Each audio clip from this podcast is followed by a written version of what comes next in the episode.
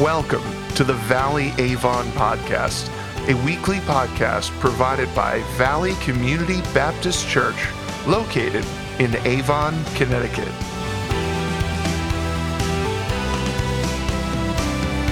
This week marks the beginning of our new series titled While You Wait, God Works. In the first sermon, Pastor Rob dives into John 14 to try to determine while we've been waiting for Jesus for 2,000 years, what has God been doing? Let's listen now. Let's pray together.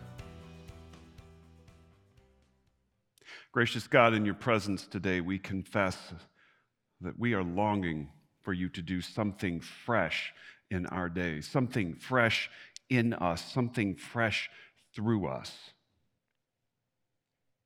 And so, God, we pray, asking you to pour your Holy Spirit out upon us, to speak to us through your word, to shape us through your word. In Jesus' name we pray. Amen. Today, as we turn our attention to John chapter 14, we're asking the question what is God doing while we wait for Jesus to return? You see, in the New Testament, there is a clear, compelling promise by Jesus that he is to return. Now, what does that mean? Well, Jesus came the first time. He, he came to earth, he was born, he lived among us, he, he taught us, he died, and he rose again. That's Jesus' first coming. But then we read that Jesus, who came, also left after his resurrection, we read in the book of Acts that Jesus ascended into heaven. Now, imagine what that must have been like for his disciples. His disciples had done life with him, they, they were alongside of him, learning from him. He was teaching them, they could talk with him daily on a face to face kind of basis. And then all of a sudden, Jesus is gone. They, they were so sad at his loss. And, and we too are, are, are sad. We're bereaved at the fact that Jesus is not present with us. I mean, think about what it would be to have Jesus present with us right now, face to face. Think of how comforting that would be. And think about how many questions we would ask him. So many answers that we want from God, Jesus could give them if he were here face to face. And we recognize that the work that Jesus has to do is not done. Jesus says he's going to eliminate sin and death and evil, and those things are still very much a part of our world. And so we long for Jesus to be here, to be with us, to finish what it is that he started. And so Jesus says, I am going to return. I'm going to finish what I've started. It's a hope that reverberates throughout the pages of the New Testament. And so here we are waiting. Jesus tells us that he's going to return, and then he tells us to wait for him expectantly, looking for his return at any time. And so, in the early church in the first century, they anticipated that Jesus would return any day, any hour. And yet, here we are. In the year 2023, Jesus has not yet returned, and we are still waiting. So, what is God doing while we wait for Jesus to return? That's the subject that Jesus turns to in John chapter 14. You see, John chapter 14 is set on the night before Jesus' betrayal, arrest, and the next day his crucifixion and his death. Jesus gathered together with his disciples for one last meal. And during that meal, he taught them some things that he wanted them to remember and to know. We find what Jesus taught them in John chapters 13 through 17. And in John chapter 14, Jesus addresses the question while I am gone, why am I gone? What is God doing while you are waiting? So we turn today to John chapter 14, beginning with verses 1 through 6, and asking the question God, what are you doing? What is the work that you're doing while we are waiting for Jesus to return? And the first thing that we discover in John chapter 14 is that Jesus is preparing a place for us. We find Jesus promising that he's preparing a place in verses 1 and 2, where we read, Let not your hearts be troubled. Believe in God, believe also in me. In my Father's house are many rooms. If it were not so, would I have told you that I go to prepare a place for you? Now, right here, Jesus is talking to his disciples who have just discovered that he is indeed leaving them and that they cannot go where he is going. Jesus had spoken on several occasions about the fact that he was leaving. But in John chapter 13, he told his disciples in the clearest way possible, I am leaving. And when they said, Well, we'll come with you, where are you going? We'll come with you. He said, Where I'm going, you cannot come the disciples were distressed. And so, as we turn then to John chapter 14, Jesus senses the fact that their hearts are troubled. And he addresses that sense of being troubled in them. Now, here's the thing about being troubled being troubled is a natural response for human beings to have. When we are faced with difficult circumstances in life, we get troubled. It's not necessarily sinful to be troubled. In fact, in the New Testament, we read repeatedly that Jesus himself was troubled. In fact, as Jesus was approaching his own arrest, betrayal, and crucifixion, the Bible tells us he was troubled by what was about to happen. In John chapter 12, verse 27, we read Jesus saying, Now is my soul troubled. And what shall I say? Father, save me from this hour, but for this purpose I have come to this hour.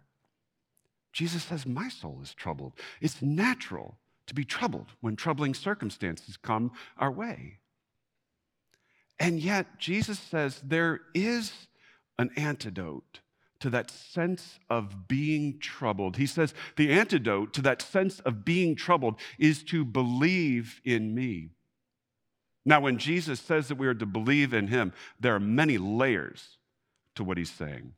You see, he begins by essentially saying, You do believe in God and you do believe in me. He's affirming the fact that his disciples do indeed believe in him. But at the same time, he's commanding them. He's commanding them to continue believing. Believe in God. And he adds, Believe also in me. But there's more to that word that he uses there. The word that Jesus uses implies not only that we give cognitive assent, but he says, trust. You trust in God? Do. Trust in God. And he adds, trust in me. But there's more. He's saying, have faith in God and have faith in me. When your heart is troubled, if you believe that I am who I claim to be, if you will trust in me that I am in charge, if you will have faith in me, then your hearts don't have to be troubled. Believe in God, and we don't have to be troubled while we wait. Because Jesus says, I am going to prepare a place for you. It's going to be in my Father's house. There, I am going to prepare a dwelling place for you. Now, as Jesus talks about preparing a dwelling place in his Father's house, what is he, what is he referring to? Kind of in the, in the most general sense, Jesus is saying, My Father has a household, and I am preparing a place in my Father's family for you. We know that when Jesus died on the cross to pay the price for our sins, if we will accept that price he's paid, we can be forgiven. And when we're forgiven of our sin, we are reborn into a new life. And in that new life, we are adopted into God's family. We become sons and daughters of God, members of God's family, members of God's household. Jesus says, I am preparing a place for you in my Father's house. But that place in our Father's family is reflected in a place for us to dwell in eternity. Because you see, the Bible tells us that at the end of all things, old heaven and old earth are going to dissolve. They will pass away.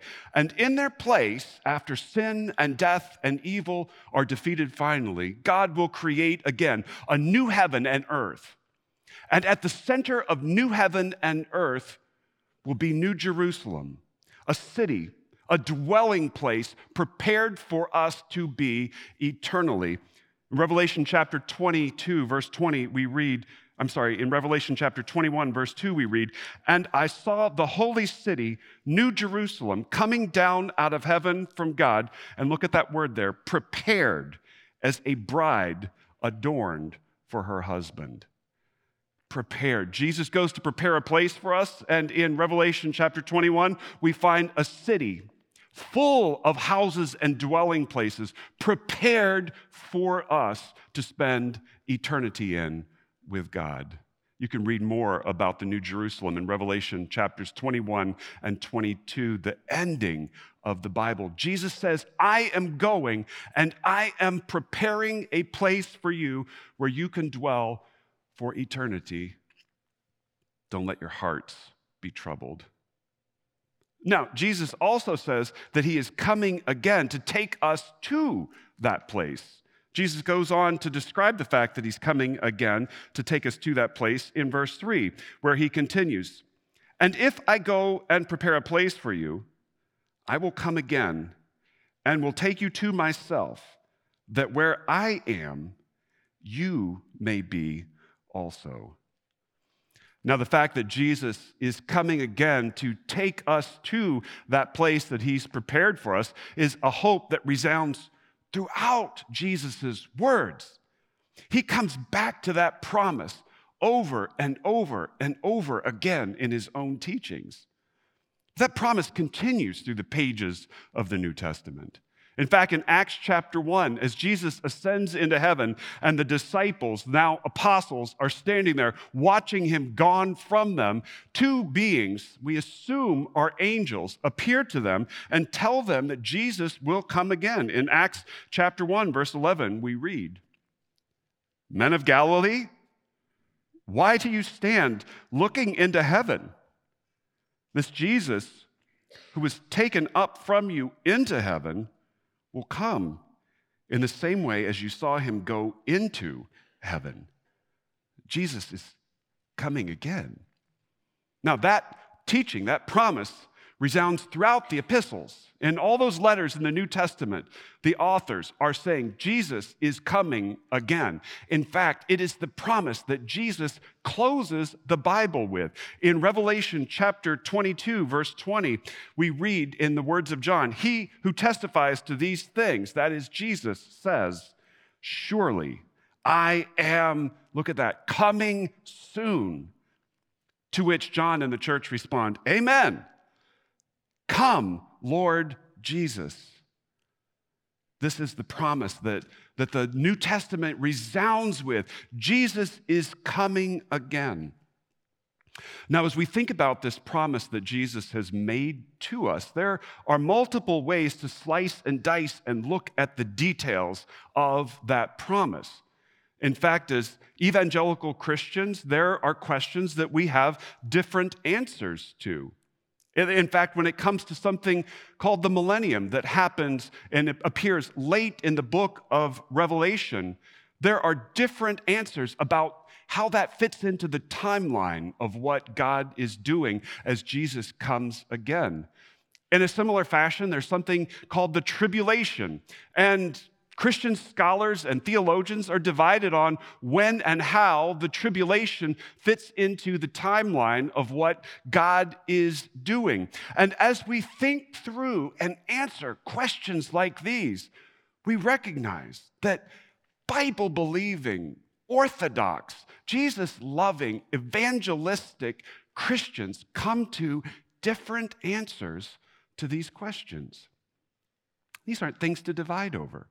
These are not things for us to divide from one another over. Rather, we remember that as Bible believing, evangelical, evangelistic Christians, what unites us is incredibly important. We are united in the fact that Jesus is coming again.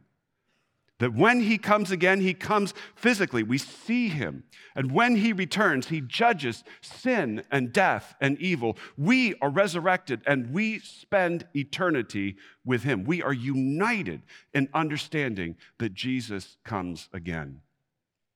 Now, as we approach John chapter 14, verse 3, I believe that among the options of how we can look at that passage, there is one that makes the most sense. And that is to say that in John chapter 14, verse 3, Jesus is referring to the rapture of the church. I believe that that is the way to look at verse 3 that makes the most sense out of what Jesus says out of what prophecies say and out of the witness of the balance of the New Testament.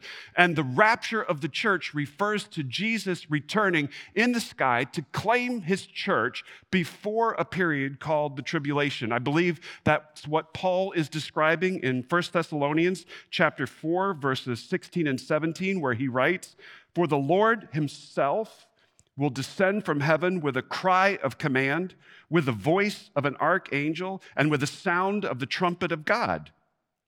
And the dead in Christ will rise first. Then we who are alive, who are left, will be caught up together with them in the clouds to meet the Lord in the air. And so we will always be with the Lord.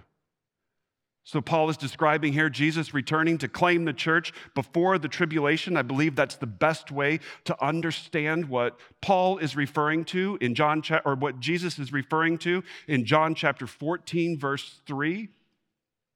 But let's back up and understand that the bigger picture here is what is so critical.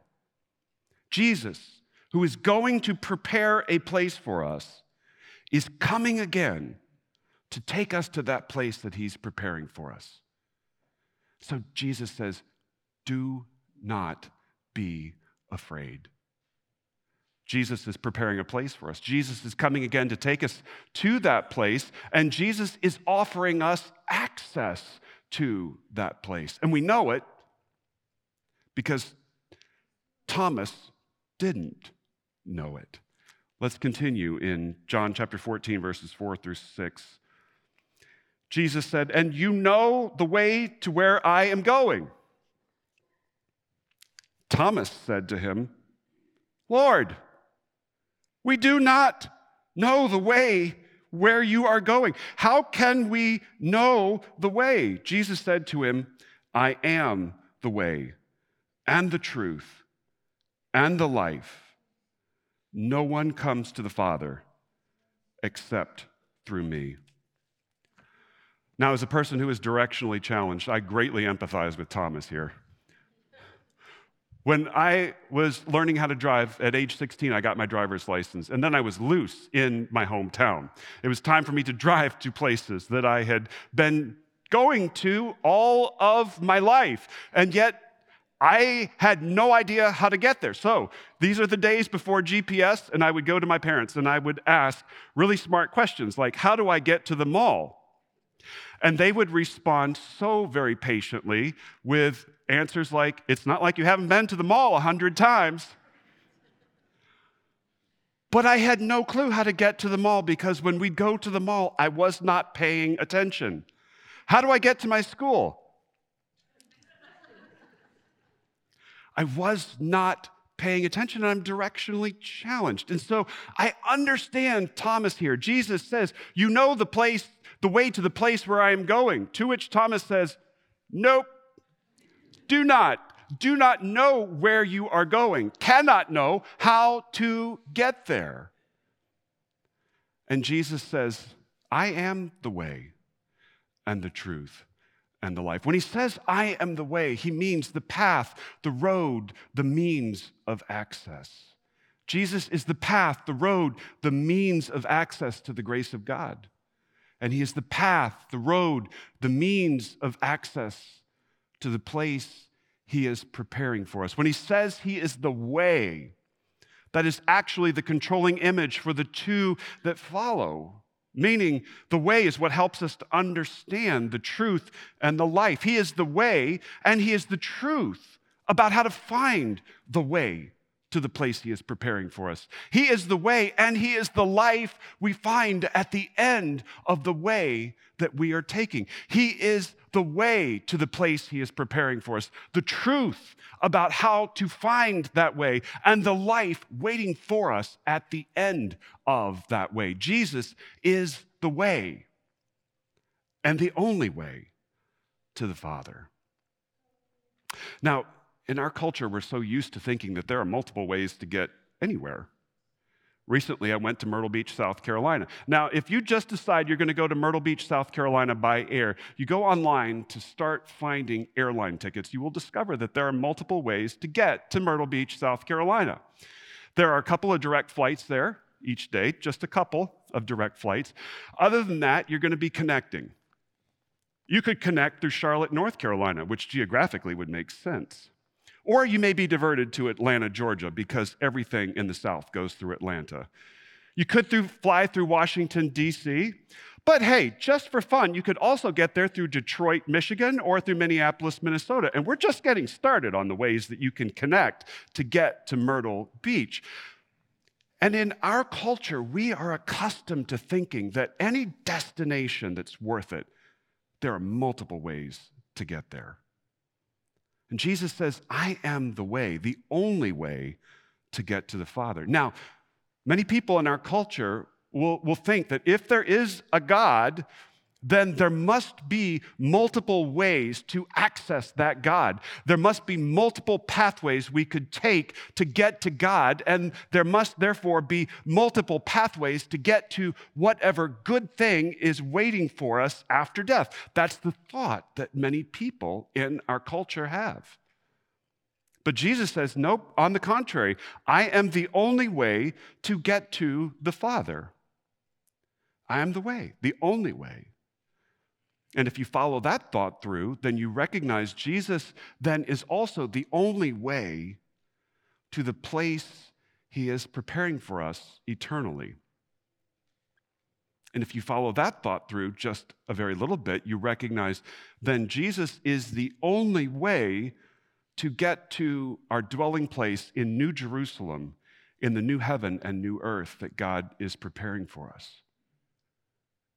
And so then you have to come to some conclusions that should make you think deeply. Because that means if I do not have Jesus, I cannot get to the place that Jesus is preparing for me. In fact, if I do not have Jesus, I cannot get to the Father. In fact, the Bible agrees specifically with us. And the Bible says if we do not have Jesus instead of eternity with the Father in the place that Jesus is preparing for us in the New Jerusalem, in the new heaven and new earth, when we face judgment apart from Jesus, what waits for us instead is eternity in conscious punishment separated from God. In fact, the Revelation tells us more about this. In Revelation chapter 20, verse 15, we find that apart from Jesus, after judgment, what waits for us is a lake of fire. We read in Revelation 20, verse 15, and if anyone's name was not found written in the book of life, he was thrown into the lake of fire. And so, apart from Jesus, the way, the truth, and the life, what waits for us eternally is conscious separation from God and punishment in a lake of fire. Which means that faith in Jesus Christ is critically important. If you don't have faith in Jesus Christ, what waits for you is eternity in punishment, separated consciously from God. If you are not a follower of Jesus, do not put your faith in the idea that there are multiple ways to get to God and to eternity with Him. Jesus is the only way to the Father and to eternity with God. Please, I beg you, put your faith in Jesus Christ today. If you are a disciple of Jesus Christ, understand this Jesus has given you access to the place that He is preparing for us eternally. And so to you, He's saying, do not be troubled or afraid. In fact, that is the message that we should take from John chapter 14, verses 1 through 6, if we're disciples of Jesus today. Don't let your hearts be troubled while we wait. Don't let your hearts be troubled while we wait. You see, our hearts are frequently troubled. That's what the New Testament tells us. Being troubled is a part of the human experience, and, and it happens to us. Your heart may be troubled today. Sometimes our hearts get troubled because we're just simply impatient for God to come again in Jesus Christ. Sometimes our hearts are troubled because while we're waiting, because we can't see Jesus, our faith is being tested and our, our belief is turning into doubt. Sometimes our hearts are troubled because we look around at the world and we see the world around us seeming to fall apart. Sometimes our hearts are troubled because we love people who don't have faith in Jesus and we want desperately for them to find the way, the truth, and the life. And sometimes our hearts are troubled because we're in pain and the people around us are in pain. We want Jesus to come and to heal that pain. Our hearts get troubled. Jesus knows this and he understands this. But you see, knowing that Jesus is preparing a place for us lifts us up. Because you see, in those times in life where our troubles turn into a despair, a gloom that feels like clouds that are in the sky so thick that we'll never see the sun again, knowing that Jesus is preparing a place for us pierces through that cloud and that gloom like a shaft of sunlight, lifts us up. And there are times in our lives where everything around us feels like it's shifting, like it's unstable, like it's slippery, like we're just falling. Until we remember that God is preparing a place for us. And that God, who is preparing that place for us, is more certain than the dawn. And then knowing that Jesus is preparing a place for us lifts us up with hope.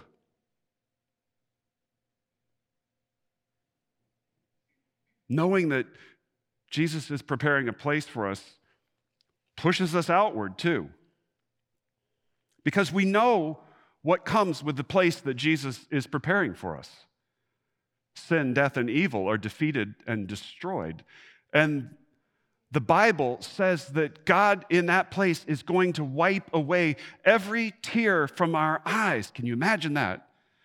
He says there's not going to be any more mourning or suffering or crying or pain or sickness. He's going to wipe the tears away because all of that is going to be gone.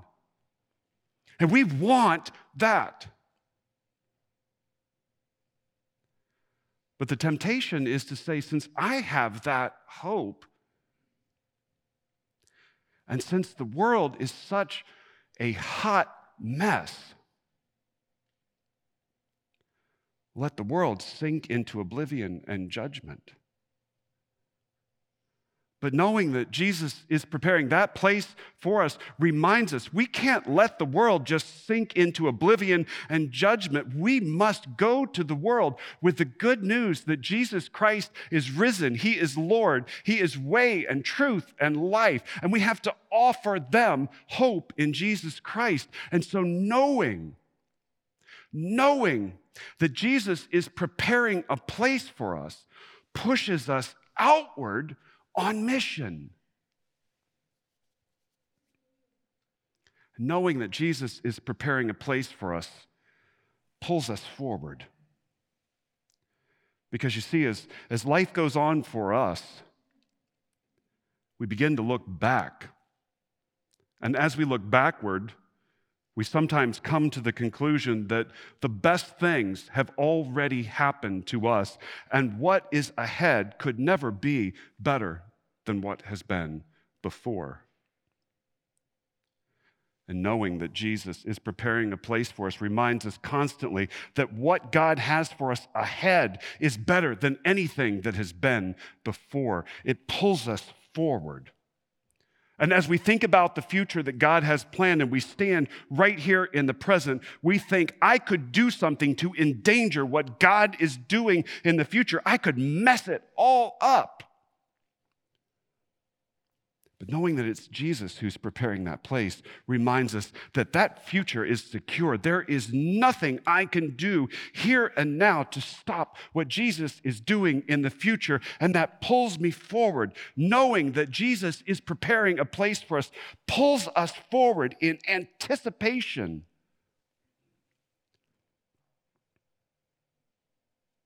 So, right now, we're waiting. Sometimes our hearts are troubled. But Jesus says, I am preparing a place for you. And if I prepare a place for you, I will come again and I will take you to myself, that where I am, there you may be also. And he says, Believe. Believe in God. Believe also in me.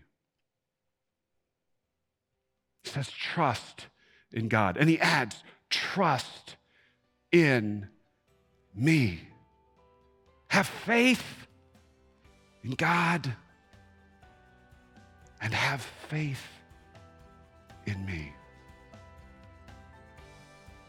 And don't let your hearts be troubled while we wait for Jesus to return.